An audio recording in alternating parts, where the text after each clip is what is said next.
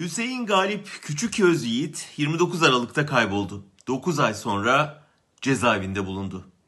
Bulunduğu tırnak içinde kullanıyorum. Aylardır kayıp babası için kampanya yapıp ısrarla akıbetini soran kızı Nur Sena sonunda dün babam yaşıyor diye tweet attı.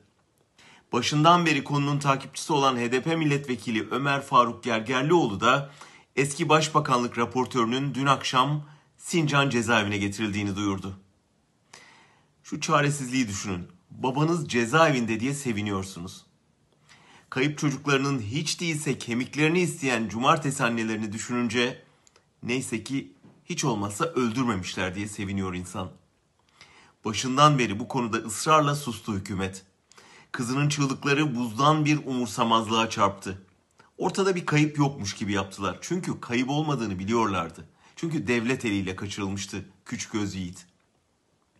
Son dönemde sıkça yaptıkları gibi yürürken yanına sinsice yaklaşmış ve kalleşçe kaçırıp bilinmeyen bir yere götürmüşlerdi. Kaçırıldıkları, kaçırdıkları yerde neler olduğunu ancak bırakıldıktan sonraki fotoğraflarından, görüntülerinden anlayabilmiştik. Yüzlerindeki korku ifadesinden ya da ellerindeki morluklardan. Belki konuşup anlatmak isterlerdi ancak belli ki tehdit edilmişlerdi. Konuşurlarsa başlarına iş açılırdı. Sadece kendi başlarına olsa iyi, aileleri de güvencede olmazdı. Bu tehdit karşısında bağlanmayacak dil var mıdır? Sonuçta devlet kaybetti. Bunu sözcüğün iki anlamında da söylüyorum. Hüseyin Galip Küçük Özyiğit'i devlet kaybetti. Ne yaptıysa yaptı, bir cezaevine bıraktı. Ama devlet, devlet olma vasfını da kaybetti. Hukuktan biraz daha uzaklaşarak, korkuyla yönetmeye çalışarak, güveni ayaklar altına alarak.